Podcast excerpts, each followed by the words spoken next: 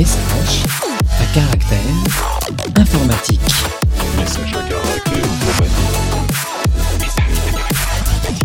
Bonjour et bienvenue dans ce nouvel épisode de Message à caractère informatique, 64e épisode numéro 73. Nous sommes le 28 juin 2022 et aujourd'hui je suis accompagné de gens merveilleux tels que Jérôme Nicole. Bonjour Jérôme, qui es-tu? Que fais-tu dans la vie? Bonjour, je suis un fabricant de réseaux indépendant. Et nous sommes également en présence de Cécile Morange. Bonjour Cécile, qui es-tu et que fais-tu dans la vie? Cécile Morange, connue sur Twitter sous le nom d'Ataxia Network. Je fais du système, du réseau et du data center chez Aqua. Merci Cécile. Et enfin, nous avons l'honneur de recevoir François Lacombe. Bonjour François. Qui es-tu et que fais-tu dans la vie? Bonjour à tous. Moi, je suis consultant en gouvernance des données pour les acteurs publics en ce moment. Vous me connaissez surtout sur Twitter sous le nom d'InfoRéseau. Ingénieur télécom, je fais aussi un peu d'OpenStreetMap, cartographie collaborative. Voilà, plein de choses qui tournent autour du sujet de ce soir, je pense. Et on t'achètera une connexion, je crois.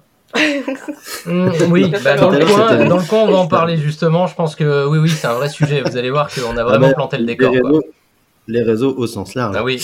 Alors quelle est l'actualité Clever sur les réseaux? Parlons-en. Je ne sais pas si vous avez vu, on mettra dans la description le thread Twitter en question, mais on est en train de monter notre nouvelle infra là, sur base d'Open Compute, donc on a tout le thread qui décrit la façon dont c'est fait, on a fait des petites photos sympas, un peu de vidéos, et on montrera aussi prochainement beaucoup plus de choses sur le réseau. On fera des trucs assez sympas, notamment avec Jérôme ici présent. En parlant de ça, Jérôme, comment ça va? On va parler de choses importantes ce soir. Le réseau, c'est la guerre. C'est même un peu plus que ça. En fait, le problème, c'est que, tu sais, dans une guerre, normalement, tu vas avoir une dimension occupation, une dimension morale, une dimension économique. Sur les réseaux, tu as ça et tu as en plus les conséquences politiques qui vont être la desserte, la qualité, la disponibilité des infras. Comme on a pu le voir ces 2 dernières années, quand on n'a pas Internet, on peut pas télétravailler. En fait, ça pose des vrais problèmes d'organisation de la société. Et les directions qu'on a prises ces 15 dernières années en France nous emmènent, à mon avis, dans une impasse. C'est quelque chose que j'aimerais développer avec vous. Tu parles en termes de déploiement, de logique opérateur, d'organisation du déploiement ou de qualité de déploiement? Alors, on peut pas vraiment parler d'organisation vu qu'il n'y en a pas. On peut pas vraiment parler de qualité parce que en fait, les chaînes de sous-traitance font que tout le monde est déresponsabilisé et donc n'a pas vocation à faire de la qualité. Mais surtout, en fait, on n'a pas fait le travail dans le bon sens, c'est-à-dire qu'on aurait dû commencer par savoir ce qu'on avait à déployer avant de commencer à essayer de le déployer. C'est-à-dire que autant en logiciel, on peut utiliser des méthodes agiles et puis s'adapter et évoluer au fur et à mesure des itérations. Autant une infra, en général, on essaie de la construire qu'une seule fois. Parce que quand on construit plusieurs infras... Je t'arrête un peu, mais que tu penses. C'est-à-dire qu'il y a logiciel et logiciel. Hein. Tu as le logiciel où, effectivement, tu ships un truc un peu dégueu et tu as, entre guillemets, tout le temps que tu veux pour le rattraper. Et t'as le logiciel qui doit poser un truc sur la Lune ou sur Mars, et là, il est parti, tu vois. C'est... oui, pas d'itération. Mais ça se fait plus depuis les années 70, voyons. Donc, on a en fait le problème de un budget de l'ordre de 30 milliards d'euros à investir pour moderniser la boucle locale du pays. Au final, ce sera beaucoup plus. Et... en même temps, voilà, un projet dont tu multiplies pas par pi la durée et le budget, c'est un projet réussi. Au-dessus, c'est un projet qu'aurait pu mieux se passer. Et si c'est pas réussi, est-ce que c'est forcément un échec? Non, c'est juste que ça n'a pas marché. Ça n'a pas marché. Mais surtout que ça peut s'accélérer parce que. Non. Non, non, on a déjà évoqué ici, je crois, dans un massif précédent, l'état des poteaux en France.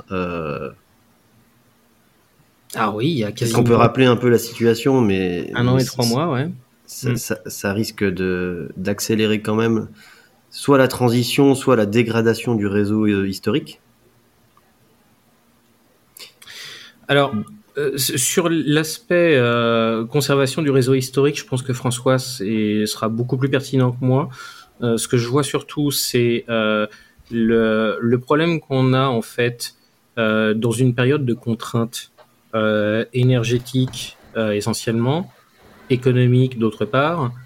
Si on n'a pas une infrastructure robuste sur laquelle continuer à faire tourner notre économie de service, on va vraiment avoir un sérieux problème. Et le problème, en fait, c'est que depuis 15 ans, on n'est pas dans l'objectif de construire une infrastructure robuste. On est finalement à essayer de faire du chiffre et pas de façon pertinente, à mon avis. Mais alors, comme tu viens de le dire, on est une économie de service.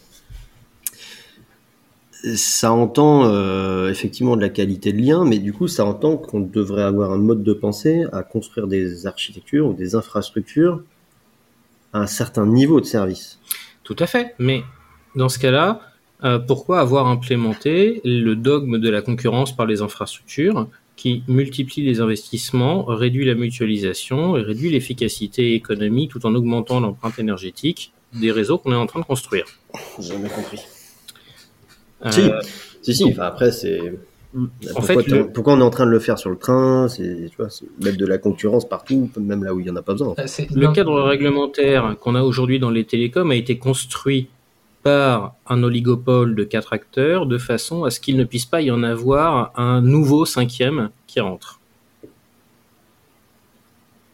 Donc, grosso modo, pas de nouvel opérateur coucou. Donc, tout ce qu'on avait bien fait sur le dégroupage, qui a permis l'émergence de Free et donc.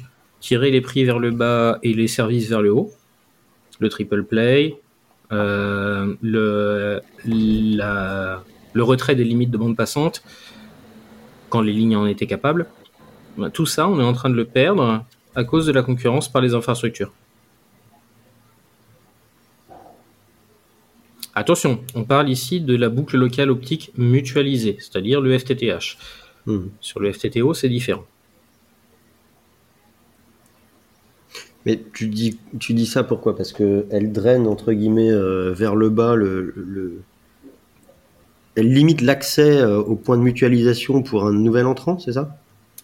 La fragmentation des points de mutualisation fait que le coût d'acquisition d'une surface géographique donnée est multiple du nombre de points de mutualisation. Si tu veux entrer, tu dois déployer tes NRO comme jamais, et du coup tu as un capex d'investissement initial qui est gigantesque. Exactement, le ticket d'entrée en fait pour jouer, il est à d'après mes calculs de coin de nappe à 13% de part de marché.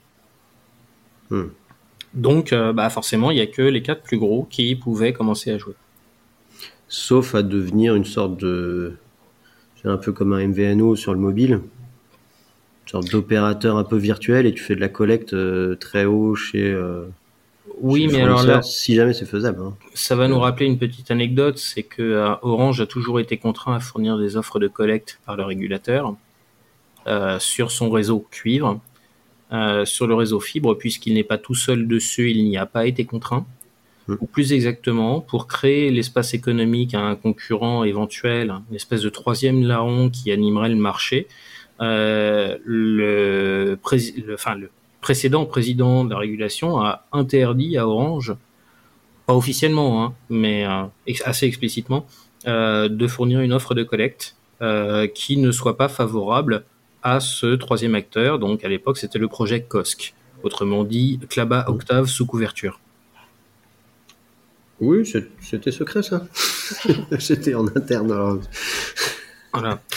Donc, ce projet-là ayant échoué parce que le modèle économique pouvait pas voler, étant donné les faibles marges qu'il y a, enfin les faibles valeurs ajoutées qu'il y a sur de la collecte d'un nouveau réseau pas encore amorti, on s'est retrouvé avec pas de collecte FTTH, et aujourd'hui, tout ce qu'on a, en fait, on est dans un ciseau tarifaire où pour acheter une ligne à un opérateur de gros, bah, on paye 35 € hors taxe par mois, ce qui fait qu'il est impossible de produire quoi que ce soit à moins de 70 € TTC par mois.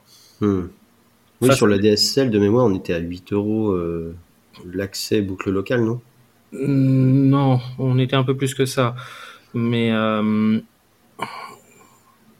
dégroupage pur, tu pouvais descendre, ouais. En collecte, t'as rarement été à moins de 15 € la ligne. Collecte, c'était 15 €, je crois. Ouais. Ouais. Donc voilà, le marché est resté structuré par l'oligopole face à un régulateur faible qui était trop occupé à pivoter autour du nombril de son président. Du coup, bah maintenant, il va falloir commencer à rattraper la casse. Et le problème, c'est qu'on a déjà investi beaucoup de pognon sur des infras qui ont été mal construites, faute de documentation, de travail d'ingénierie initiale, de données disponibles et d'intervenants qualifiés. Et alors là, je souhaiterais laisser la parole à François et Cécile, parce que c'est eux qui connaissent mieux ces problèmes de données et de formation. Ouais, juste avant que François, tu t'interviennes, la question que je pose, moi, c'est aussi, est-ce que c'est trop tard ? Pas forcément, mais François. Non, c'est jamais trop tard, c'est juste que ça va coûter plus cher, du coup. Si on veut bien faire. Et on peut compléter en disant que l'accès à l'énergie ne sera pas non plus forcément le même que celui qui était à la base des hypothèses qui ont été formulées entre 2005 et 2010. C'est-à-dire que construire des réseaux, ça coûte aussi des ressources, bon, certes, et de l'énergie. Et on pourrait commencer à regarder ce que ça va coûter au niveau énergétique de reprendre en fait des choses qu'on aurait pu faire correctement dès le départ. C'est un peu ce à quoi je m'intéresse énormément en ce moment, puisque le numérique est aussi sans cesse attaqué sur de faux prétextes d'impact environnemental, mais on ne va pas regarder là où peut se situer en fait l'un des impacts qui reste néanmoins assez faible par rapport à d'autres domaines d'activité évidemment, mais là où il y aurait matière à regarder et aller chercher de l'efficacité, on ne le fait pas. Donc c'est quand même un des éléments qu'il va falloir étudier, je pense. Si on en venait à devoir reconstruire ce réseau, il va falloir trouver des solutions à la hauteur des problèmes que ça pose évidemment, donc il va falloir faire énormément de choses, activités de terrain, etc. pour reprendre ce qui a été mal fait, et il n'est pas dit qu'on ait accès à toute l'énergie nécessaire en fait pour faire ces opérations. On disait que les réseaux c'était la guerre, bah, ça pourrait être aussi la guerre de l'énergie. Alors, juste pour rappeler, ouais, vas-y. Grosso modo, le coût d'un déploiement de réseau en général se calcule au linéaire de câbles déployés. Que ce soit du câble d'artère ou du câble de distribution, ça revient grosso modo à la même chose. Et dans ce coût-là, il y a 25% de fourniture, dont un petit peu de pétrole, pour les gaines des câbles notamment. Il y a 75% de main-d'œuvre et coût de pose, donc incluant le combustible pour faire les tranchées, déplacer les mecs et tirer les câbles. C'est surtout ça d'ailleurs qui va poser problème, parce que en termes de... Voilà, l'ordre de grandeur, c'est que c'est un investissement qui est sur du consommable. Tout à fait. Et du coup, si on mutualise tout, c'est forcément moins cher. Pourquoi on n'a jamais fait ça finalement ? C'est pas complètement. Enfin, il y a des manières de faire de la mutualisation. La recherche de mutualisation à tout crin peut aussi causer d'autres problèmes. Aujourd'hui, ce qui est sûr, c'est qu'on ne mutualise pas assez. Donc, il y a largement de terrain à aller conquérir sur ce point de vue-là pour ramener un peu de rationalité dans ce qu'on fait. Hein, c'est évident. On pourrait peut-être préciser d'ailleurs à quel niveau on peut mutualiser, parce que on a parlé de la collecte, il n'y a pas que ça hein, d'ailleurs hein, sur ce sujet. François, est-ce que tu pourrais nous parler des rues qui sont ouvertes 5 fois lors de la construction d'un lotissement ? Par exemple. Alors attention, parce que là, ouais, la construction d'un lotissement c'est très particulier. Il faut prendre un cas beaucoup plus commun, la gestion du domaine public routier existant hein, dans lequel on va rénover nos réseaux. Tout à l'heure, tu disais que le plan France très, très haut débit, c'était 30 milliards d'euros. Il y a aussi d'autres plans hein, qu'on peut évoquer de cette manière-là. Le renouvellement des réseaux électriques, hein, l'enfouissement suite aux différentes tempêtes, le plan de renouvellement des réseaux d'eau, des assises de l'eau, etc. C'est à chaque fois plusieurs milliards hein, qu'on met sur la table pour renouveler ces réseaux-là. Et donc, les programmes travaux n'étant pas les mêmes, on va être amené à ouvrir régulièrement la voirie pour aller enterrer ce qu'on doit y mettre. Et ceci de manière complètement indépendante et non mutualisée. Et ça, bah ça, c'est vraiment facteur de consommation d'énergie parce qu'il faut ouvrir le terrain à chaque fois, il faut refaire. Donc, c'est du matériau, c'est des engins à déplacer, des hommes aussi, énormément d'études, alors qu'on aurait matière. Le premier niveau de mutualisation, c'est le physique, hein, aller mutualiser les travaux. On ne dit pas qu'il faut forcément faire moins de travaux, mais en tout cas, si on les mutualise de base, on pourra peut-être en faire plus construire plus d'infrastructures mutualisées et plus résilientes aussi. C'est aussi un facteur de résilience, hein, que d'avoir des choses qui sont un peu massifiées, qui sont faites en connaissance de cause et en concertation. Et c'est pas du tout le cas aujourd'hui. On a une activité sur le terrain qui est complètement décousue. Pour avoir à plusieurs reprises, hein, essayé de faire converger tout ça, notamment des programmes d'investissement sur des réseaux électriques et télécoms à grande échelle, hein, à des échelles départementales ou régionales. Étonnamment, ça ne marche jamais. Les acteurs ne parviennent pas pour différentes raisons. Hein, on pourra évoquer ça après, mais pour différentes raisons, les acteurs en présence n'arrivent pas à mutualiser ces travaux. Grande différence de programme d'investissement, difficulté aussi dans la donnée, hein, dans la circulation de l'information pour aller chercher les bonnes opportunités. Donc ça, c'est... Alors que la loi est construite d'une manière tout à fait rationnelle dans ce point de vue, hein, la résorption de la fracture numérique a poussé à introduire différents articles dans le Code des postes et communications électroniques, hein, des symboles maintenant, le L49 et le L50, qui parlent de mettre en commun l'information pour dégager des opportunités pour les opérateurs télécoms. C'est une foire incroyable dans laquelle même, vous voyez, ça date de 2009, hein, on est en 2022, ben on n'est toujours pas arrivé à faire quelque chose de fonctionnel là-dessus. Même les gens qui veulent, en fait, n'y parviennent pas par manque d'information. Donc le premier niveau de mutualisation, c'est celui-là. Hein. Du coup, le manque d'information, entre guillemets, parce qu'aujourd'hui, ce sont des SI complètement silotés. Oui. Il n'y a pas de velléité à faire travailler les gens ensemble.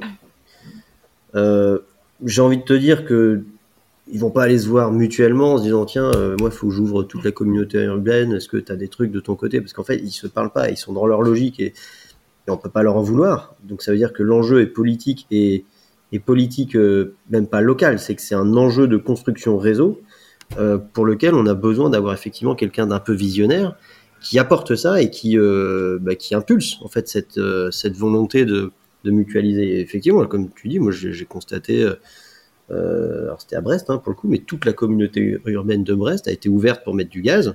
Puis je me dis, tiens, mais attends, ils voulaient pas mettre 2-3 fourreaux, quoi. Et enfin, ah bah, nous on parle pas de ça, nous on fait du gaz, quoi. Ah, ok. Et puis, comme en fait les interlocuteurs, après t'as de la prestation, tu vois, mais t'as toute une échelle de trucs. Pour aller trouver un responsable là-dedans, c'est déjà compliqué. Ce qui fait que, à la fin, tu te dis, mais ouais, t'es dans un truc qui est difficilement pilotable. Alors, il y a un projet, très bien, mais alors, imagine, coupler ce projet-là avec l'autre, si un qui a démarré, c'est déjà trop tard. En fait, tout ça se pilote en même temps. Et quelque part, tu parlais de résilience, mais je trouve que, enfin, la résilience, comme l'économie d'échelle, les deux vont ensemble. C'est-à-dire que si tu mutualises et que tu arrives à converger sur, en gros, un fichier de documentation de tes réseaux, quels qu'ils soient, eau, gaz, télécom, etc., bah, ça veut dire que tu mutualises quand tu creuses et tu peux mettre à jour et tu peux mettre les fourreaux des uns des autres et ça, bah, quelque part, enfin, à un moment donné, je pense qu'effectivement, l'énergie va devenir tellement un problème qu'il n'y aura plus trop le choix de le faire. Mais aujourd'hui, on n'y est pas encore.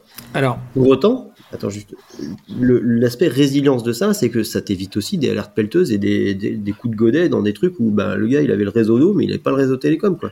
Et du coup, tu vois, aujourd'hui on est dans cette situation où bah, en fonction de ton niveau de lecture, t'as pas les infos qu'il faut pour éviter d'autres problèmes. Ça se gère, hein, tu vois, quand c'est entre guillemets pas malveillant comme on a pu le voir récemment. Peut-être qu'on y reviendra après. Mais ça se gère, mais c'est toujours pénible, c'est toujours du gâchis. Enfin, il y a un moment, tu pètes des bouts, tu pètes des fibres. Enfin, le gâchis, moi, c'est un truc, ça m'énerve. Et donc, bah, on gâche quelque part des infras, de la matière, des choses. Bon, ça se répare, hein, mais Jérôme, tu voulais réagir. En fait, tu mets le point sur un triple problème. Le premier point, c'est que les acteurs des travaux publics ont plutôt intérêt à vendre 5 fois la même chose. Donc, les bureaux d'études qui travaillent avec, finalement, ont plutôt tendance à pas chercher à faire ce travail de mutualisation et d'optimisation. En tout cas, tant qu'ils n'y sont pas contraints. Ça, c'est le premier point. Le deuxième point, c'est la connaissance des infras. Il y a vraiment deux doctrines là-dessus. C'est-à-dire que mieux on connaît les infras, plus vite on est capable de les réparer et mieux on est capable de les protéger. Mais l'autre point, c'est que plus il y a de gens qui connaissent les infras, et plus il y a de capacités de sabotage. Et on l'a vu le 27 avril, les sabotages, ça peut faire mal. Alors attends, pour l'audience qu'on a, rappelons le 27 avril, c'est qu'en gros, il y a une opération chirurgicale à différents points de Paris qui vise à couper des fibres franches. Hein, c'est pas une pelleteuse qui passe, c'est quelqu'un qui, de manière malveillante, vient cisailler des fibres. Mmh. Et ça a été fait à quoi, 3-4 endroits simultanément ? 5. Et visant pas forcément un opérateur, parce qu'en gros, ces fibres-là, il y en avait plusieurs dans le lot et ça concerne plusieurs. Certains ont été résilients, d'autres moins. Mais je rejoins ton point sur effectivement le changement que ça a. Et quand tu es transparent sur tes réseaux... On peut peut-être faire le point sur ce qui est nécessaire en fait au niveau de la transparence, parce que ça c'est d'ailleurs à l'éclairage de ces différents événements, on affine aussi les différents besoins et on place la limite. Et ça, enfin moi je peux vraiment. Je suis d'accord. Dire qu'il y a une fibre, ça veut pas dire qui l'utilise. Non, c'est clair, mais d'un autre côté, pour les avantages dont on parle, on n'a pas forcément besoin de connaître le cheminement des fibres déjà. Le génie civil suffit à produire des effets positifs et à nous apporter les gains fonctionnels dont on parle. Connaître les câbles et les fibres et par extension les clients, c'est absolument pas nécessaire et ni utile en l'occurrence. Mais il y a un gros changement par rapport à il y a quelques années où en gros avant tu avais France Télécom qui tenait le réseau.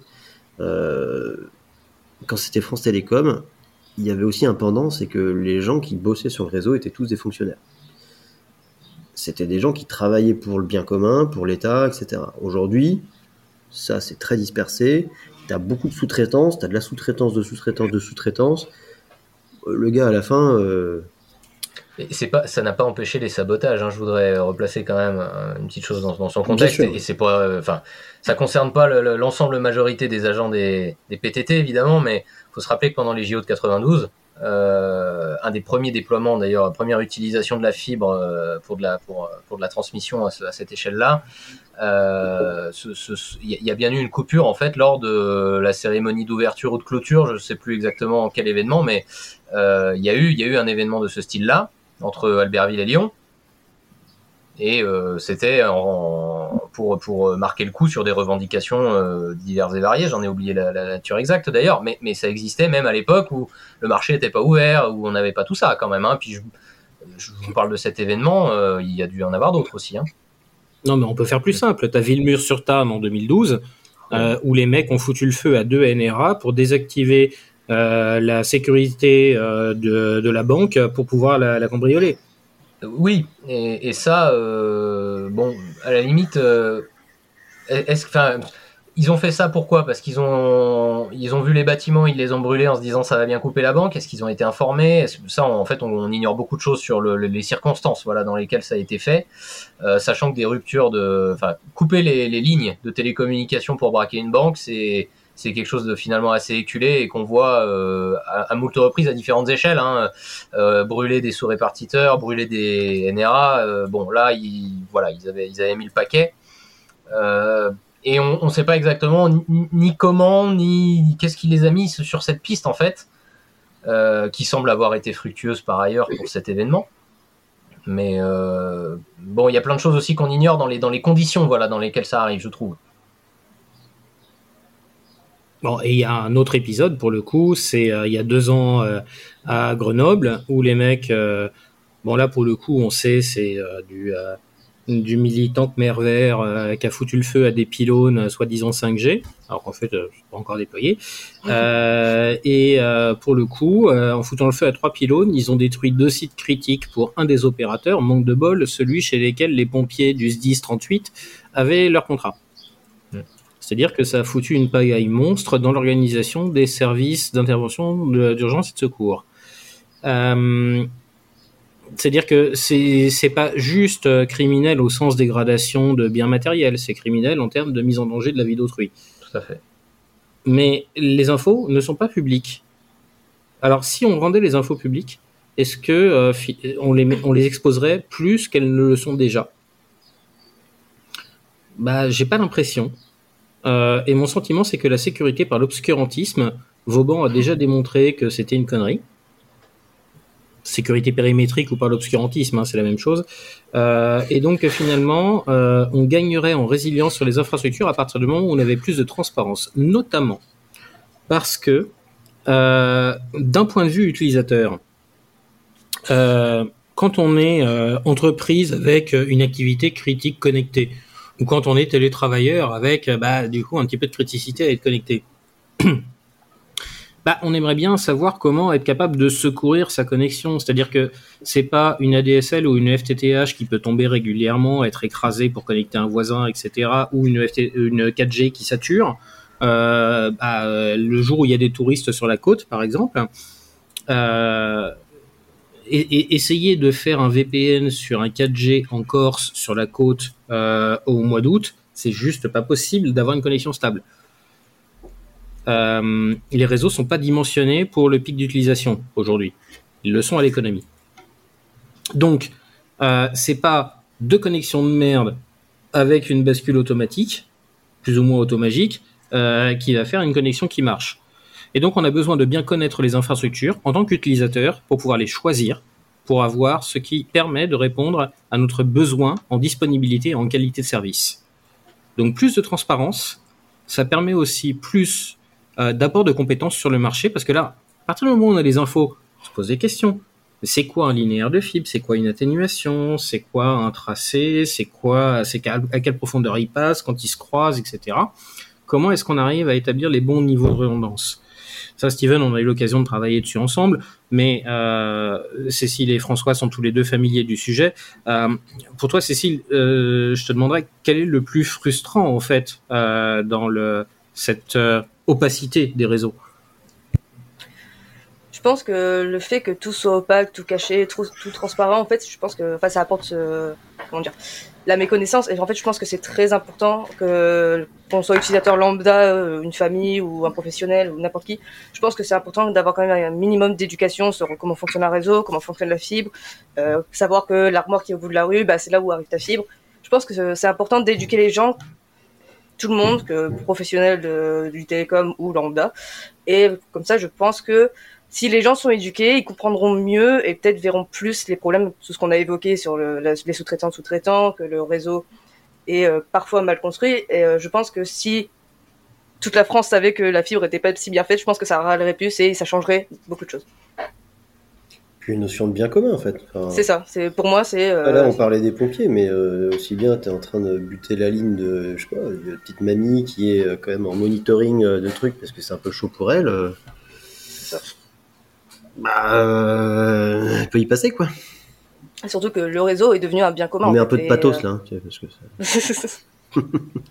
ça... Alors, en gestion de la santé par les agences régionales de santé, on parle en termes de perte de chance du patient.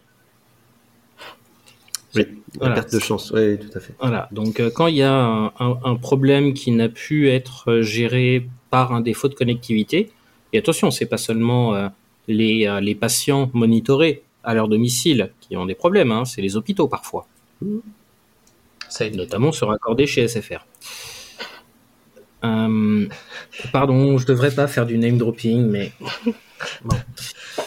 Pas forcément nécessaire, mais je me souviens de effectivement moi aussi de problèmes sur des hôpitaux ou des installations qui normalement ne sauraient souffrir de ces revendications diverses et variées, quoi. C'est des endroits normalement où la sérénité doit être de mise et on doit pas inviter ce type de choses dans ces activités-là, quoi. Mais bon, évidemment, quand ça arrive, on fait pas, il y a pas trop de choix, quoi. On coupe tout et il y a du dommage à tous les niveaux. Donc en solution, on a éventuellement effectivement l'ouverture et la publication d'un certain niveau d'information qui permet aussi du coup à des gens de prendre relais là-dessus pour éduquer éventuellement la société. Je pense que c'est pas miraculeux non plus. Quelqu'un qui est capable d'aller brûler un pylône parce que tu comprends, la 5G, ça va activer son vaccin. Oui, mais si tu lui expliques comment fonctionne la 5G vraiment, réellement.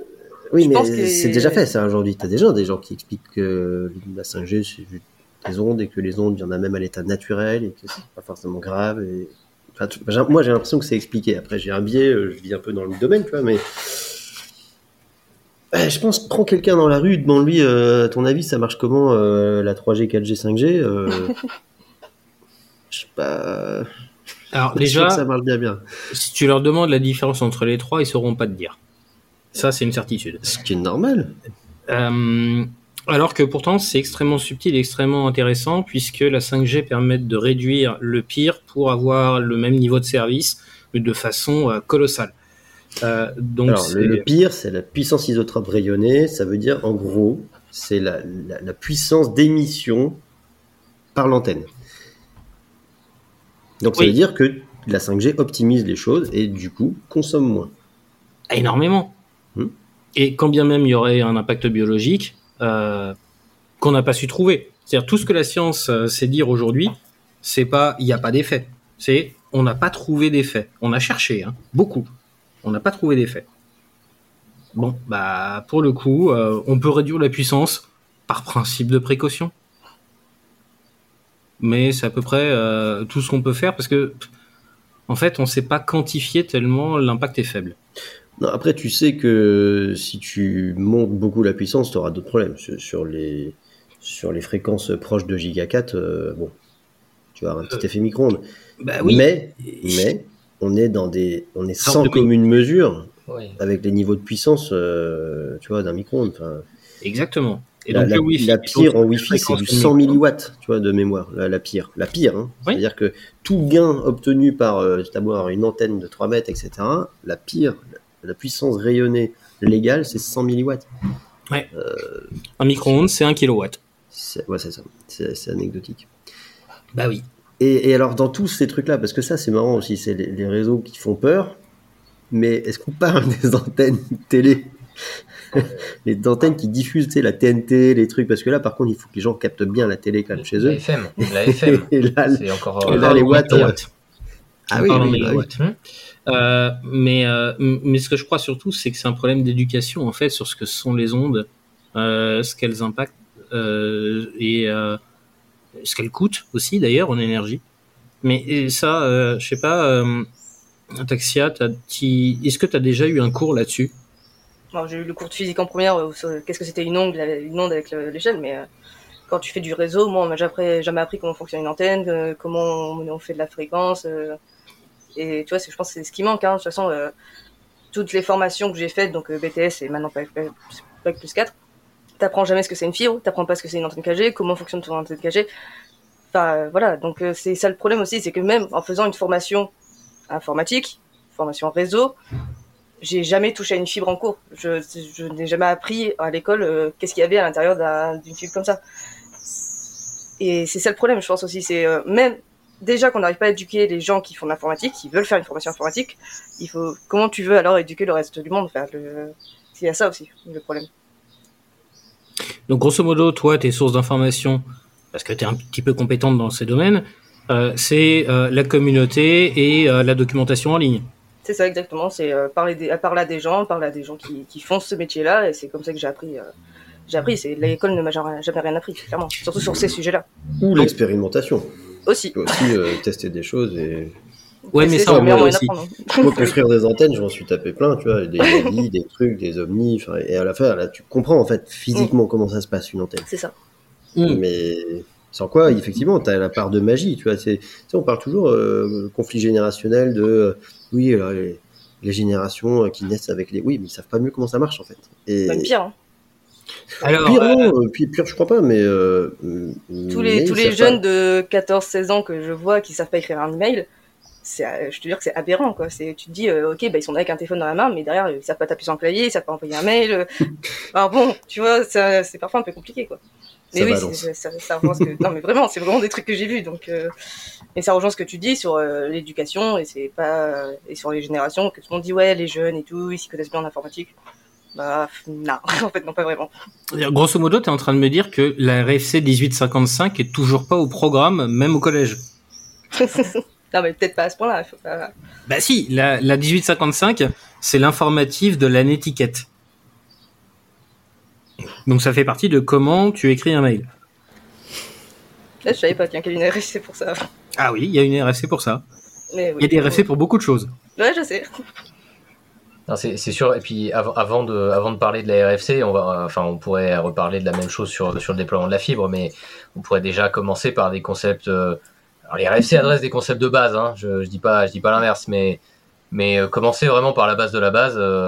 Certains ne les ont pas du tout, quoi. Le bon sens aussi se perd vis-à-vis de ce qu'on disait tout à l'heure sur la mutualisation. Moi, je l'aborde sous l'angle du bon sens. Il n'y a pas de complexité, c'est pas difficile, c'est juste observer des choses et se dire que c'est bizarre, mais ça marche pas comme ça devrait, peut-être à un moment où ça semble pas très efficace. Donc oui, ça peut être aussi reprendre la base, hein, ça peut être très utile à plusieurs niveaux. Mais alors tu vois, ça c'est intéressant parce que les gens qui doivent faire écho ou les enjeux qu'on évoquait tout à l'heure et les gens qui sont quelque part en mesure d'actionner des choses, ça va souvent être dans le milieu soit politique, soit au management de différentes structures. Est-ce que tu estimes que ces gens-là sont aussi éduqués à ces questions-là et ont la même logique que celle que tu partages ?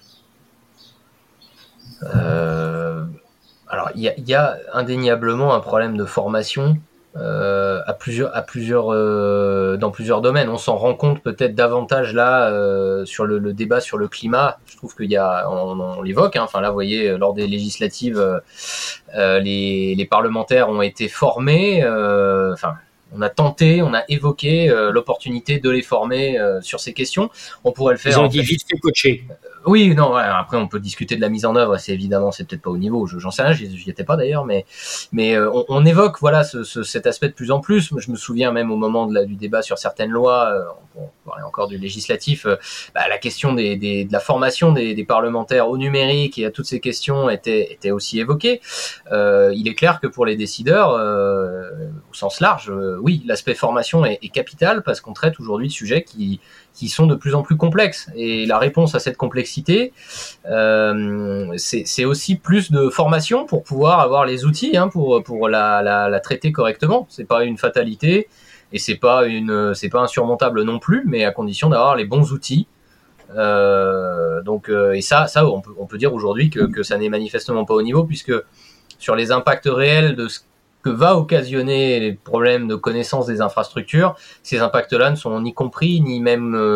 on n'a pas de prise de conscience là-dessus. Donc ceux qui ont pris des décisions vont pas être capables forcément de se rendre compte de ce que ça va réellement engendrer. Et ça, c'est peut-être le plus dommage. Mais qui pilote ? Parce que on disait qu'aujourd'hui, on a un oligopole de 4 opérateurs qui s'autoprotègent de ça et qui n'ont aucun intérêt à mutualiser ou faire les choses de manière plus intelligente. Mais moi, j'ai l'impression que souvent, le monde politique repose sur le monde industriel par soit manque de vision, soit manque de compétences de traiter ces sujets d'expertise. Et ils ont tendance à dire, bon, mettez-vous autour de la table et mettez-vous d'accord. La tendance suivra. Le problème, c'est que là, pour le coup, ils se sont très bien mis d'accord, tu vois, et du coup, c'est complexe. Ou problème de corruption, alors ça c'est encore pire. J'ose espérer qu'on n'en soit pas. Je dis pas qu'il y en a pas, c'est pas ça que je dis. J'essaie de mieux tourner la phrase. J'ose espérer que ça n'est pas au point évident de mise. Bref, j'abandonne ce que je dis, ça n'a pas. Non, mais Steven.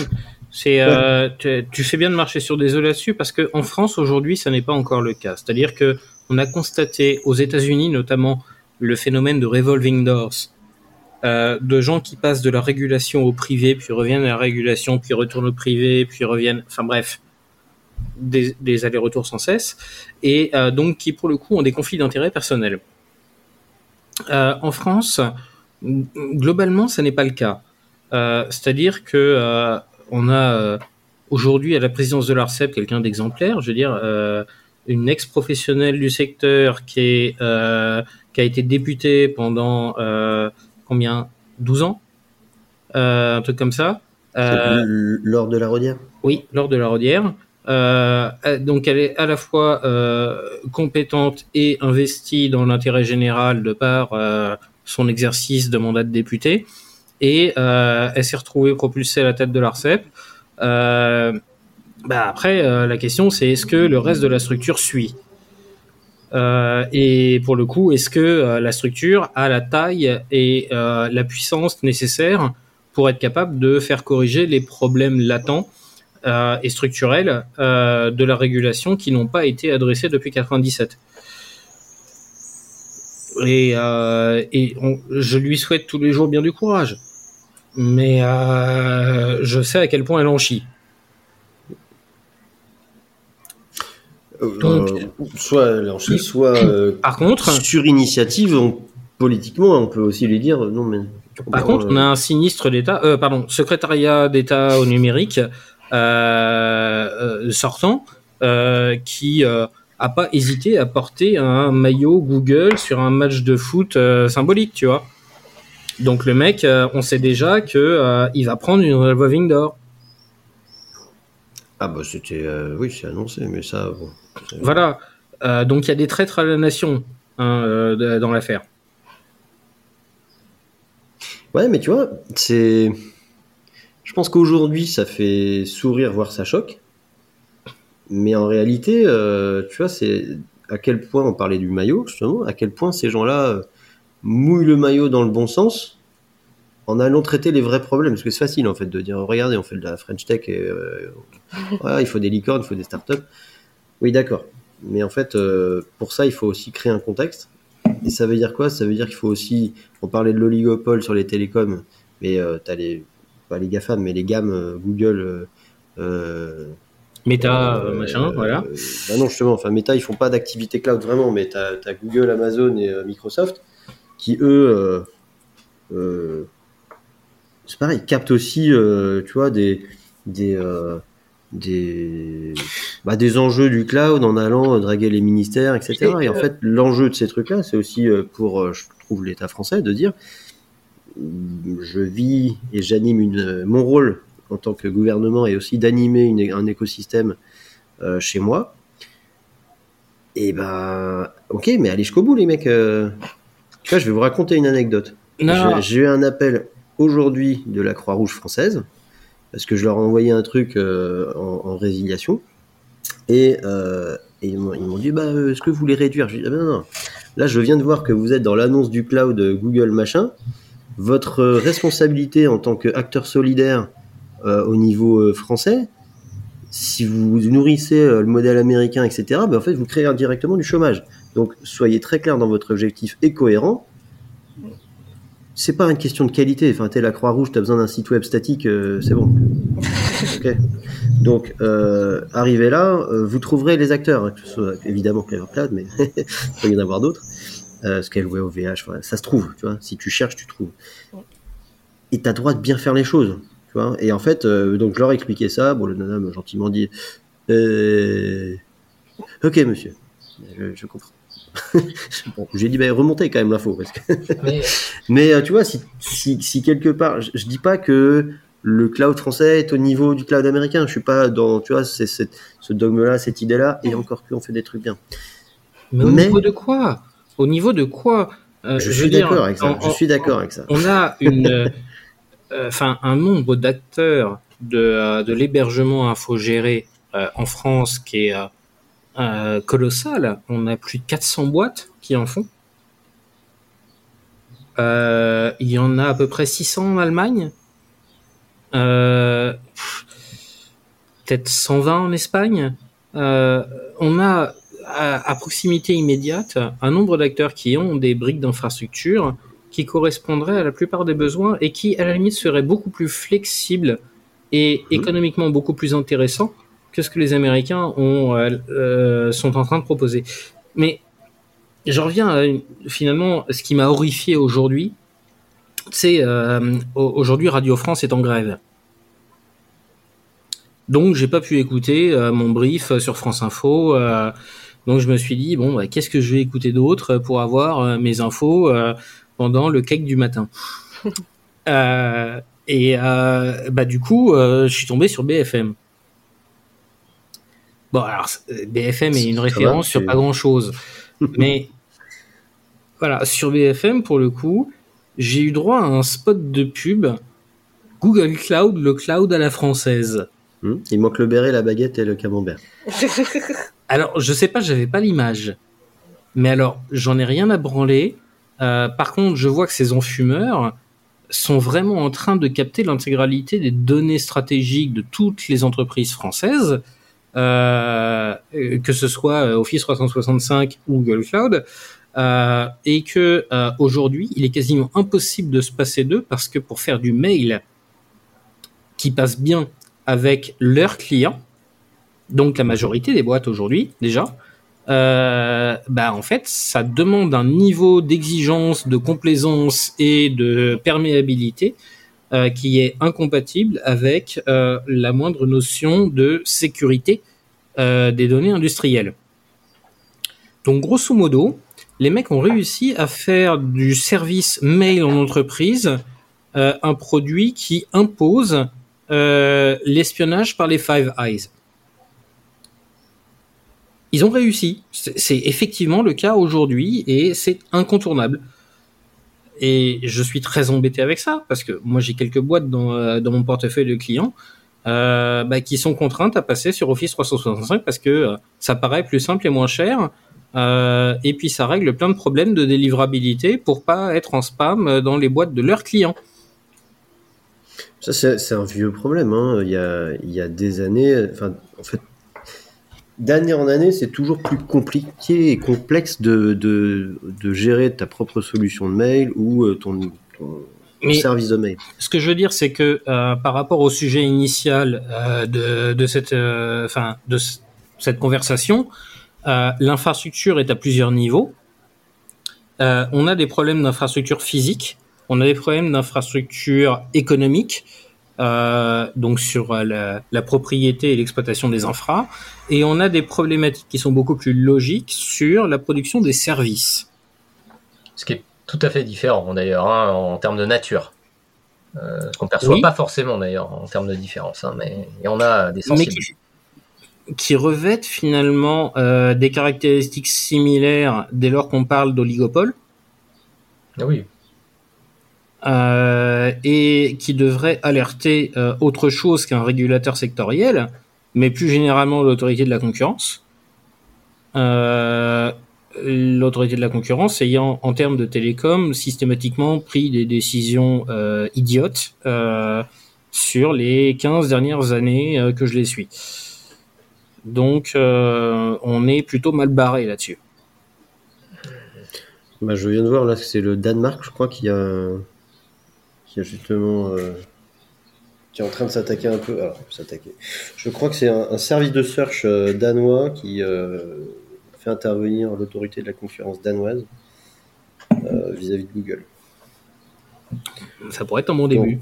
Bon, ça bouge, et tu sais comment ça marche, hein. Il suffit qu'il y ait le voisin qui a fait un truc et tu dis finalement ils peuvent. T'as pas l'air de trop taper, je peux y aller. J'en reviens au fait que finalement tout ça, c'est pas forcément de la malveillance. Les mecs sont pas forcément corrompus, sont pas forcément sur les starting blocks pour les revolving doors. Je pense qu'il y a surtout un problème de connaissance, de compréhension et de formation. Cécile, tu nous disais tout à l'heure, dans ton cursus, t'as même pas vu une fibre. Bon, bah comment est-ce que on fait en sorte pour que l'ensemble de la population et de préférence les décideurs commencent à se rendre compte des véritables enjeux et de ce que ça représente sur le plan physique? Faut en parler déjà. Puis et en fait la démarche, elle va dans les deux sens. Et il faut en parler au maximum, sans aller jusqu'à faire des plateaux télé, aller dans des journaux, mais il faut aller dans le sens vers les gens que tu veux éduquer. Mais même si tu vas faire des plateaux télé, tu vas faire du journal, tu vas faire des articles, si le gars il veut pas s'éduquer, il faut que lui aussi fasse la démarche de c'est mon taf, ça serait bien que je sache de quoi je parle. Et je pense que, enfin, il y en a qui essayent de le faire et c'est très bien, d'autres qui se disent bah, enfin, ça m'intéresse pas, mais ça serait important de faire en sorte que avoir des gens qui s'y intéressent, des décideurs qui s'y intéressent, parce que bah, c'est quand même au niveau de l'État ou au niveau des grandes entreprises, c'est quand même important de, par exemple, que le réseau soit bien fait, parce que comme je disais tout à l'heure, c'est presque un bien commun. Donc c'est important d'avoir un régulateur qui est éduqué, qui connaît ces sujets, mais aussi avoir plus généralement un gouvernement sans devoir dire que tous les parlementaires, tous les élus doivent savoir comment fonctionne une antenne 4G, avec quelle onde précise, mais au moins avoir des gens, des référents, on pourrait dire, qui connaissent un petit peu ces sujets et qui pourraient aider les grands, l'ARCEP ou whatever, à prendre des décisions. On pourrait aussi imaginer sortir du contexte politique, électoral, tout ça, et avoir simplement imaginé des gens de l'ARCEP ou des parlementaires qui vont vers les gens dont c'est le métier, des gens dont c'est de l'expertise, ils ont l'expertise réseau, infrastructure, qui ont l'expérience. Et je pense que si les deux mondes se parlaient, le monde industriel et le monde politique, finalement, sans aller dire... parce que oui, bah, les politiques, ils vont parler à Google et tout pour avoir des subventions. Bah, oui, c'est facile. Mais surtout, aller voir le local, le plus petit et de la plus petite échelle possible, par exemple de la mairie jusqu'à l'État. Aller voir simplement comment ça se passe. Ouais, après, des subventions, pas que. Hein, parce que comme on disait tout à l'heure, des fois, ils se préparent un peu le poste d'après. Hein. Oui, bah de toute façon, je sais pas si tu avais vu cette histoire, mais... Au niveau de l'éducation, il y avait Arles qui était un pionnier historique du logiciel libre dans l'éducation. Donc, ils avaient fait vraiment une stack full libre. Et finalement, Microsoft, après des années à avoir forcé, ils ont réussi à glisser le bonbon de réduction pour que la ville de Arles passe en full Microsoft, Office 365. Et je trouvais ça vachement triste, parce que d'un côté, tu as des initiatives qui se font au niveau de l'État. Je sais plus, c'est code.gouv, quelque chose comme ça. Et on commence à faire du libre au niveau de l'État. Mais de l'autre côté, tu as Microsoft qui arrive avec ses bons de réduction au niveau local, qui va avoir la petite école du coin perdue au milieu de la campagne, qui va dire tiens, je te file un bon de réduction, cadeau pendant 2 ans, et puis voilà quoi. Donc c'est pour ça que, en même temps, il faut viser l'État en entier, la France en entier. Et de l'autre côté, il faut cibler les petites mairies, les petites écoles qu'on ne pense pas forcément. Et, en fait, l'enjeu se fait de partout, pas que au niveau de l'État. Ouais, mais là-dessus, l'enjeu, il est autorité de la concurrence. Parce qu'en fait, si tu as un ensemble, tu as Microsoft, Google, qui en fait te gère tout, te gère tes mails, te gère tes solutions collaboratives, te gère ton hébergement, te gère tes applications, te gère tout. Le problème, c'est qu'effectivement, pour le faire venir sur ton autre domaine, tu vas lui dire tu veux 20% sur ce truc-là ? Allez, ouais, je sais, tu payes. Et là, je suis en train de discuter avec des gens d'une banque régionale dont je tairai le nom, mais c'est quasiment ce qu'ils sont en train de faire en échange de un petit pourcentage, un petit pouillème de réduction sur un autre produit parce qu'ils l'utilisent comme jamais.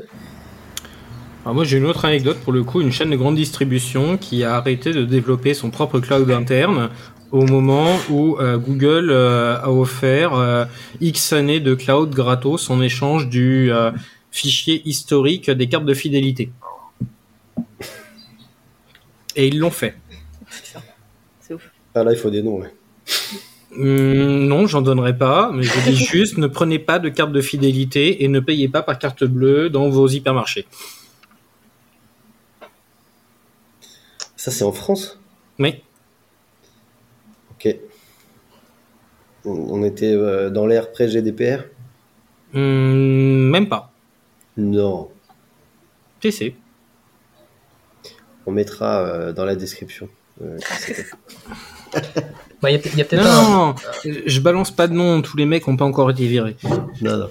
Bon, on discute. Est-ce que y a un moment donné, on disait les réseaux, c'est la guerre. En fait, y a peut-être un point. Bah, la guerre, elle est là. On est en plein dedans. C'est-à-dire que on a la guerre des opérateurs sur l'infrastructure et on a la guerre des fournisseurs de services.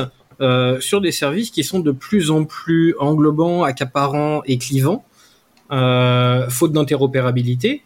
Et on est d'ailleurs sur la thèse que le fondateur de Wolfram Alpha, donc Stephen Wolfram, a présentée au Congrès américain sur le fait que « Don't try to break them up, open them up ». Et donc, les géants du cloud, faut pas essayer de les casser parce que les lois antitrust américaines ne fonctionneraient pas là-dessus. Et de toute façon, les agences à trois lettres ne laisseraient pas faire. Par contre, open them up, c'est-à-dire créer de l'interopérabilité pour créer de la mobilité possible et donc réétablir une certaine concurrentialité sur le marché, serait probablement plus efficace. Ouais, mais ça permet pas, tu vois, les effets pernicieux de « bah viens, regarde, ouais, j'ai le protocole standard, mais en fait, je te fais un rabais sur ce produit-là que t'existe. » Le mail, c'est du protocole standard, hein. Prenons S3 et le mail, tu vas voir une boîte, tu dis « si tu viens chez moi pour ton S3, regarde. » Entre eux, c'est plus du standard. Alors, je suis d'accord que le proto-standard sur Gmail, c'est pas IMAP. Hein. Ça se voit, d'ailleurs. Mais tu vois l'idée. Enfin, c'est que, en fait, le fait d'avoir, entre guillemets, j'ai osé parler de ventilier, tu vois, entre les différents types d'activités, ça crée des situations commerciales. En fait, tu vas pas permettre un nouvel entrant d'arriver avec ça. Même s'il rentre dans le protocole standard qui est compatible un tel ou un tel. Il n'a pas accès au marché. Pourquoi ? Parce que les gens vont arriver et vont dire « bon, c'est quoi votre catalogue ? » « Ah, vous faites que ça. » »« Bah mais l'autre, il fait tout. Je regarde le projet chez l'autre. » « Ah ouais, bah, j'en ai pas besoin. » Mais bah, si j'ai besoin, j'aurai. Et le marché aujourd'hui, c'est ça. C'est que les gens sont rentrés dans une logique de catalogue où quand ils parlent, bon, je parle de ce que je connais, un acteur de cloud, ils disent « bon, bah je veux tout. » je veux les VM, le cloud, le network virtualisé, je veux de l'IA. Ah, il me faut de l'IA. Je sais pas, si j'ai des moments, il me faut de l'IA. Il me faut de big data. Il me faut ma blockchain privée. C'est sûr. Parce que comme ça, j'ai ma blockchain, mais elle est privée. Ouais. Quelque part, elle n'a pas de sens du tout. Mais... Et donc, on en est là, tu vois. Et du coup, à la fin, t'as un gars qui va choisir son cloud avec le nombre de cases à cocher. Et c'est le cloud bingo, tu vois. Et en fait, plus il en coche et plus il choisit. Bah, on est dans cet état de marché là. Grosso modo, Google et Amazon ont 200 cases à cocher. Clever en a 5, 10 180 à peu près. Ouais, bon. Mais grosso modo, le mec qui veut de l'IA, c'est bien qu'il n'a pas d'intelligence chez lui. Bah, je sais pas, c'est quoi l'IA ? Parce que tu sais, les filtres, tu sais, on est en train de converger avec les modèles d'IA vers. Du bayésien, tu vois, du bayésien. Oui, du système expert. Je sais pas si tu te souviens, les filtres d'email il y a 20 ans, c'était déjà du bayésien. Bah oui, et on les écrit en cive, et ça marche très bien. C'est ça. C'est IA powered depuis 25 ans. Oui, mais ça s'appelle les systèmes experts, ça. Ça s'appelle pas l'IA. Donc le point, c'est quoi ? C'est que, oui, on a une guerre. L'ouverture, je crois pas qu'elle résolve quoi que ce soit. Moi, je pense que non. C'est histoire de mettre un coup de flotte sur l'incendie, tu vois. Et tu dis pas, regarde, j'ai mis un verre d'eau. Quoi. Je suis d'accord. L'ouverture, c'est ce qui permet la mobilité et donc limite le phénomène d'enfermement. Après, la servitude volontaire est quelque chose de réel, c'est documenté, ça a fait l'objet d'un bouquin. Tu connais ton Dostoïevski quand même ? Oui. Voilà. Et finalement, il y a pas mal d'entreprises qui, faute de moyens, faute de recul, faute de connaissances, vont se retrouver dans ces modèles. Celle-là, on peut pas faire grand-chose. La question, c'est à quel point la régulation va obliger certains secteurs, notamment d'entreprises stratégiques, à arrêter de se faire piquer les données en utilisant des fournisseurs pas fiables. Je te parle de quelques fournisseurs du complexe militaro-industriel auxquels j'ai assisté à l'aspiration de leurs mails entrants par des entités étrangères adverses à cause de leur opérateur télécom. C'est-à-dire, ils n'étaient même pas encore dans le cloud à l'époque. Hein. Maintenant, ils y sont. Donc là, pour le coup, l'aspiration est garantie, mais pas par les mêmes. Pas de perte d'aspiration. On a ce genre. C'est toujours historique, ça. T'as toujours un pays qui, absorbe une partie du trafic internet. Désolé. Ouais, non. Quand c'est de l'attaque ciblée et que tu vois les mecs en train de manipuler tes routeurs, tu te dis que non, c'est. Non, c'est assez facile à remonter en fait. Mais ça, c'était avant l'émergence de l'ANSSI. L'ANSSI qui, de toute façon, n'a pas les moyens de remplir sa mission aujourd'hui. Donc, C'est-à-dire que quand tu payes au tiers du prix du marché pour la compétence que tu recherches, de toute façon, c'est juste pas possible. Le réseau, c'est la guerre. On est sur un territoire, que ce soit au niveau infrastructure, au niveau infostructure ou au niveau des applicatifs qui tournent sur ces infrastructures, on est dans une situation qu'on doit considérer comme systématiquement hostile par défaut. Et ça demande énormément d'ouverture d'esprit pour être capable d'anticiper tous les modèles de menaces qui peuvent concerner telle ou telle infrastructure ou telle entité. Et ce problème, en fait, et j'en reviens au problème de la formation, j'ai pas l'impression qu'on soit formé à le traiter. Non. Non, non, pas du tout. Déjà, alors... juste informer, ça serait bien. Former. Ouais, former, je pense que... Informer, je pense que déjà... Pour former, est-ce que ça ne demande pas une formation spécifique ? Parce que, comme dit Cécile, informer te met quand même la petite graine, et, bon, ça te permet de l'arroser un peu et de faire ton chemin et de comprendre un peu ça. Aujourd'hui, il faut aussi admettre qu'on a des écoles qui ont tendance à être un peu génériques, ce qui est normal, puisque dans les métiers, tu vas te spécialiser, mais a priori, tu ne vas pas faire 50 formations réseau différentes en fonction des métiers des gens. Ce qui fait que la formation n'est pas là pour faire de toi un expert, de toute façon. Elle est plus là pour te faire découvrir des choses. Fais ton chemin là-dedans, tu vois. C'était un peu... tu te souviens la table ronde qu'il y avait eu avec oui. Michel Tabouret à Fernog, qui était responsable de formation télécom et réseau. Il y avait une vraie opposition avec Raphaël Monnier qui était... Oui. Qui était les mecs sortent de l'école, les gens sortent de l'école, c'est des bébés. Et ouais, mais non, enfin, ton rôle d'entreprise, c'est aussi de les former. C'est dans l'existence, c'est comme si tu dis, bah tiens, j'ai fait du développement, bah qu'est-ce que tu veux, enfin, c'est le chemin d'une vie en fait, le développement. Donc, tu vas pas sortir de l'école en ayant, tu vois, la connaissance dans tous les langages, tous les frameworks.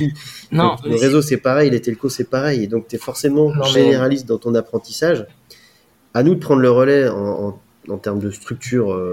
Professionnel pour aller accompagner après et dessiner tu vois, des chemins de carrière ou des choses comme ça, mais tu peux pas t'attendre à ce que les gens sortent de l'école et sachent tout. Donc ça veut dire quoi ? Pourquoi je parle de ça ? C'est que puisque c'est une découverte, comme on se disait, c'est que c'est plus informatif pour que tu en aies conscience que d'être formé à ça, parce qu'en fait tu dois déjà apprendre ton métier. Donc quelque part, pour moi, il y a une certaine seniorité derrière qui est de pouvoir savoir quels sont les enjeux et quel est le calcul qui doit en être fait, parce que, comme tu disais, les infrastructures, c'est la guerre. L'exemple de l'Ukraine, on va peut-être l'évoquer rapidement, mais ça veut dire que quoi ? Quand tu n'as pas de maillage de route, quand tu n'as pas de maillage de réseau, quand tu n'as pas de maillage de logistique, bah, t'es sujet à attaque, t'es fragile. Il y a un truc qu'il faut dire aussi sur l'aspect. Si tu me permets, je vais réagir sur deux points. Attends, on va peut-être laisser François... Ouais, sur l'aspect formation, moi je me suis rendu compte d'un truc assez intéressant, c'est qu'en effet, de base, les... Bon, je n'entends pas François. Non plus. Ah, moi je l'entends. Oui, moi je vous entends aussi, si. Mais c'est vrai que t'es marqué offline. Ah, c'est pas mal, hein. Non mais c'est, tu vois, les infrastructures, c'est effectivement, je confirme, c'est la guerre. Plus la guerre dans certains endroits que dans d'autres. Non, ce que je voulais dire, moi, pour l'aspect formation, c'est que effectivement, nos formations scolaires, notre éducation, notre instruction scolaire fait pas de nous des experts, moi, je me suis aperçu de choses en échangeant dans des communautés de crowdsourcing, hein, sur OpenStreetMap et ailleurs. En fait, on vient tous avec nos problématiques de respectives, nos centres d'intérêt, et on échange là-dessus. Donc, c'est comme ça aussi, en échangeant informellement au sein de ces communautés, qu'on arrive à s'instruire sur plein de sujets techniques. Enfin, moi, j'y contribue sur les infrastructures d'énergie, de télécommunications. Et il y a plein de gens qui ne sont pas du tout du domaine, qui se trouvent une passion, mais un intérêt en fait à agir, et se trouvent un rôle au sein de la description de ces installations, et ça permet de développer un certain éveil, voilà, une certaine prise de conscience sur la sensibilité de ces installations-là. Et donc il y a l'instruction à l'école, il y a la formation à l'entreprise, et puis il y a aussi le rôle presque citoyen qu'on peut trouver dans certaines formations, quoi, dans certaines communautés. Voilà, c'est ce que je voulais dire sur pour compléter hein, tous ces différents maillons, hein, parce que la formation, oui, c'est effectivement tout au cours de la vie maintenant. Mmh. Je redonne deux pour faire le lien parce que on a des problèmes de broadcast. Mais du coup, François parlait du rôle citoyen des gens et qu'il y a des formations qui amènent aussi à ça, à se prendre un peu en main pour contribuer au modèle et quelque part construire notre bien commun à tous, quoi. Jérôme, tu voulais prendre la suite ? Ouais, alors ça change un petit peu la donne, mais bon, vis-à-vis de l'Ukraine, pour fermer cette parenthèse, parce que effectivement le réseau c'est la guerre et le réseau est important en temps de guerre. Il se trouve que pour le coup l'armée russe a pris le contrôle de la plupart des réseaux ukrainiens pour obliger le transit par des réseaux russes de façon à pouvoir intercepter le maximum de données possible. Alors ce qu'on peut dire pour ceux qui ne l'ont pas vu, c'est que ça, c'est intervenu des mois avant l'invasion. Ça a commencé en octobre 2021, notamment par des offres de dumping de connectivité, mais bien avant la déclaration de l'hostilité. Mmh.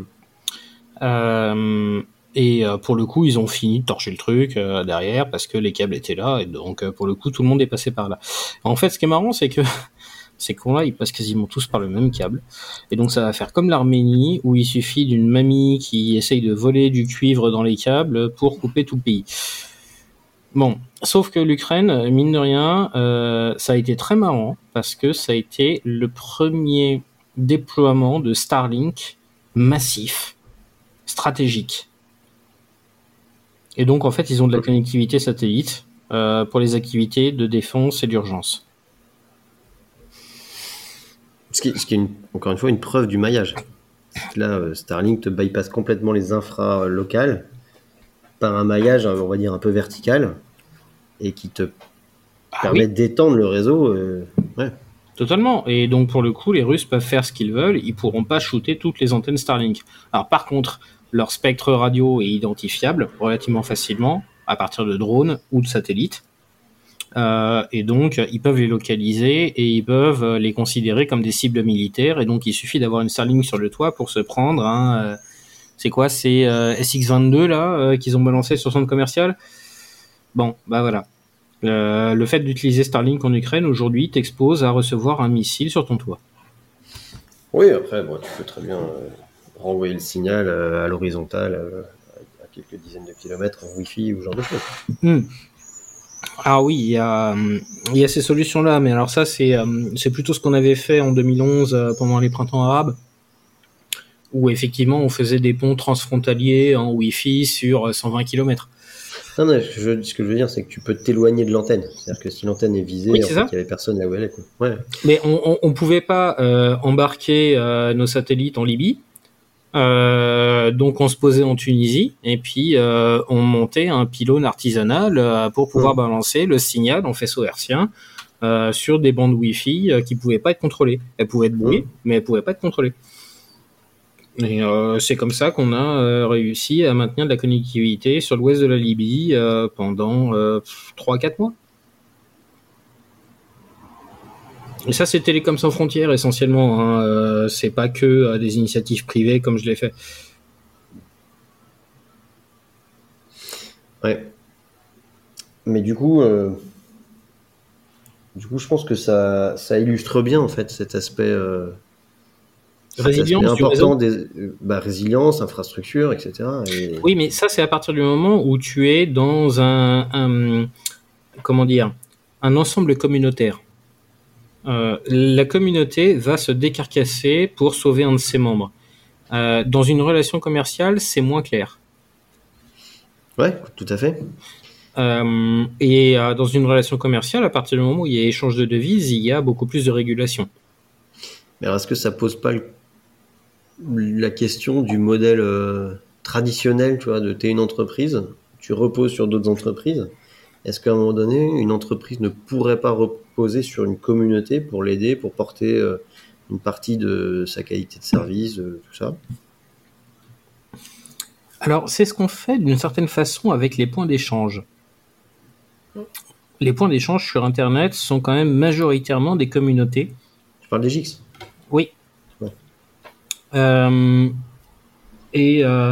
Qui échangent du trafic en fournissant juste le service de connectivité au port et qui ne s'intéressent pas au trafic qui y passe réellement.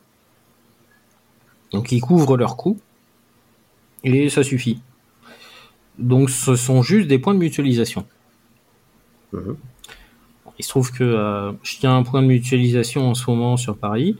Et pour le coup, on essaye d'arranger les membres entre eux, donc qui sont clients pour de l'hébergement ou qui viennent tirer leur cross-connect dedans. Et on se débrouille pour les connecter au mieux. Et ça se passe bien, il n'y a pas d'intérêt commercial sur leur trafic, il y a juste combien ça coûte de créer le lien.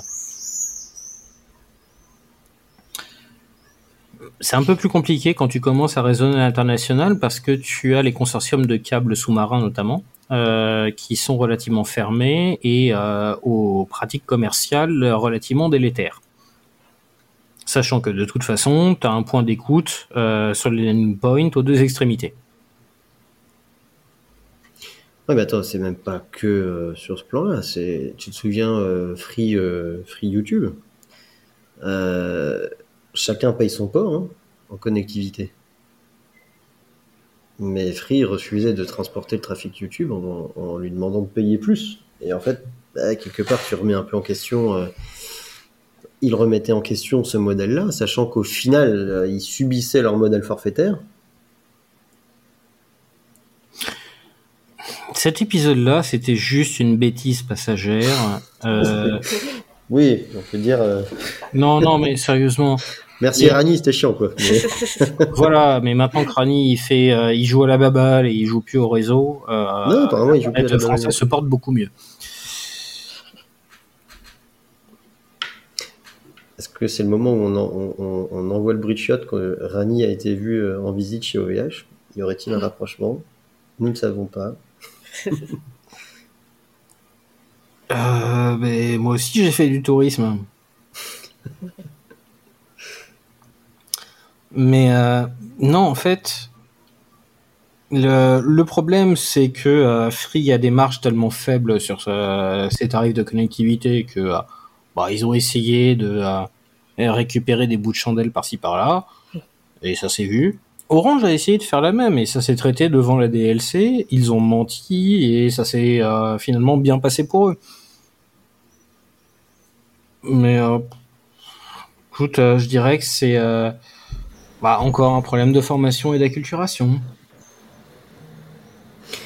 J'ai l'impression que la grosse conclusion de cet épisode spécial réseau, c'est que il y a besoin d'informer.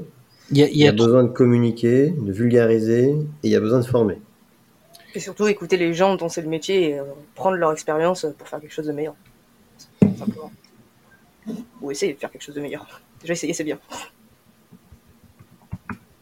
C'est un peu ce qu'on est en train de faire là. Déjà, on évoque certaines problématiques, certains sujets de manière un peu détendue. N'hésitez pas à nous poser des questions si jamais vous en avez des plus ciblées. Soit on y répondra, soit on fera d'autres épisodes...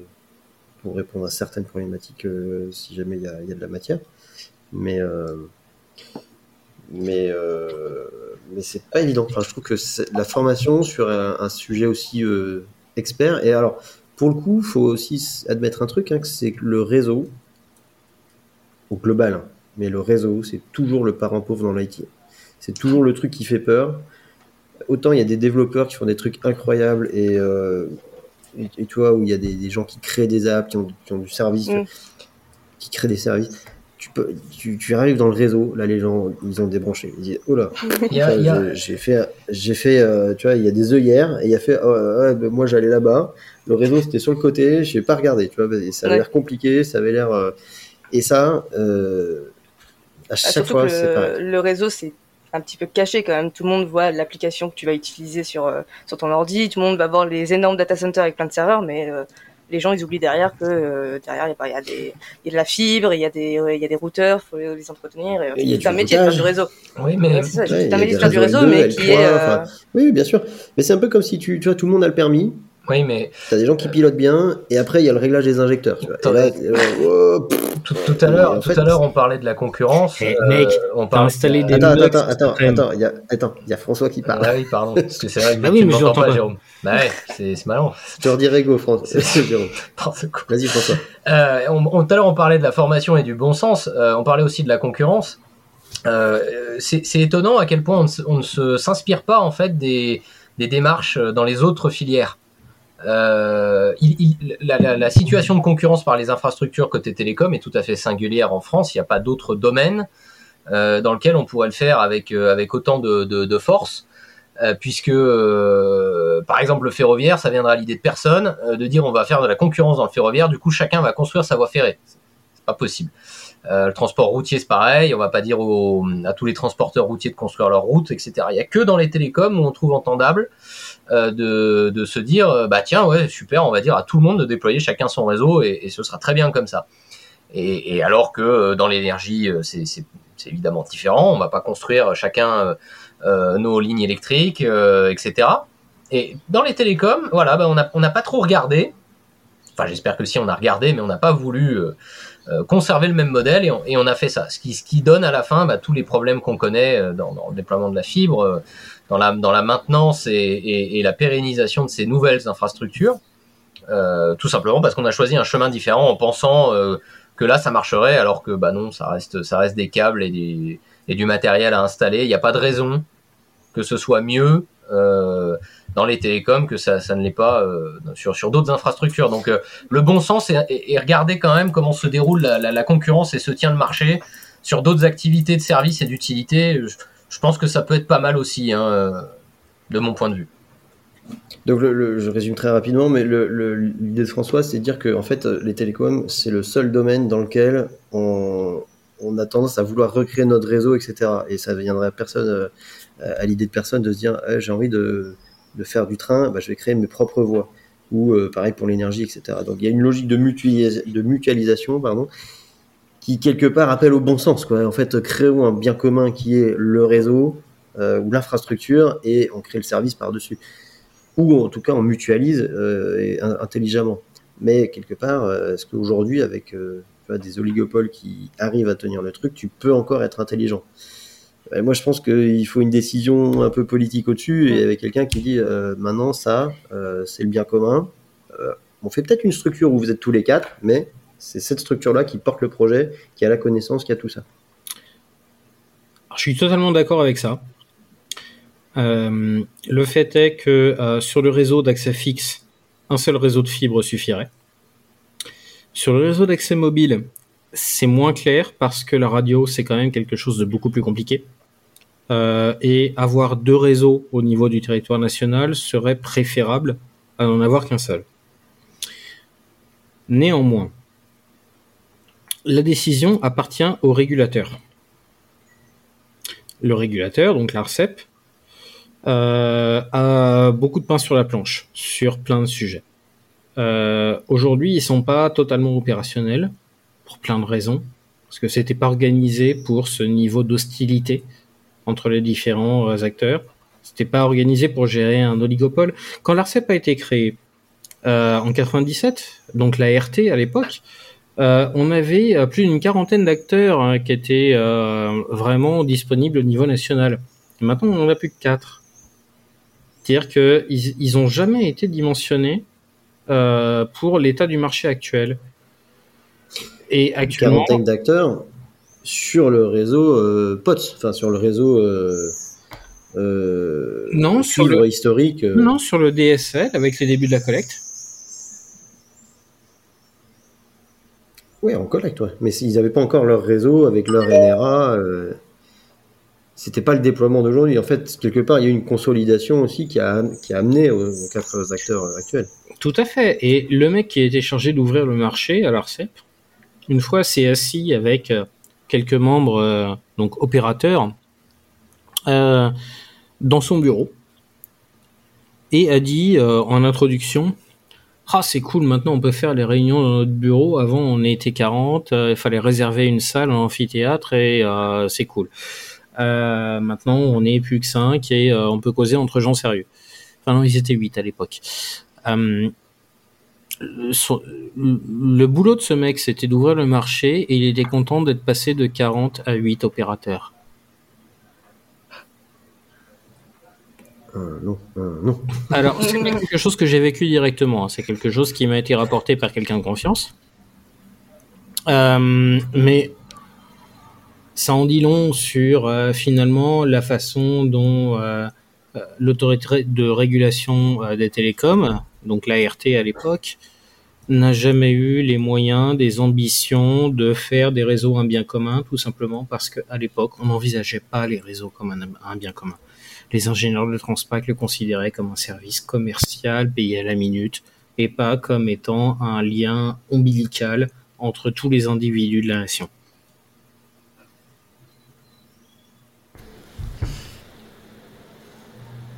Ce sera la conclusion. Ouais, très belle conclusion. On n'a pas eu les bonnes personnes, ça manque de formation, mais il y a de l'énergie à plein d'endroits. Il y a des gens de qualité à l'ARCEP aujourd'hui. Je pense qu'il faut qu'on les aide aussi. Peut-être qu'on relaye un peu leurs messages, etc. Enfin, je pense qu'on est également ouvert à une discussion avec eux et voir où ça nous mène. Mais voyons comment on peut les aider. Bah, tu sais quoi, on va inviter Laure au prochain Massy. Allez, chiche. Pas de souci. Merci à tous d'avoir été là. Ben, merci à toi. Toutes et à tous, puisque maintenant, si on ne dit pas toutes, on s'en fiche, alors qu'en fait...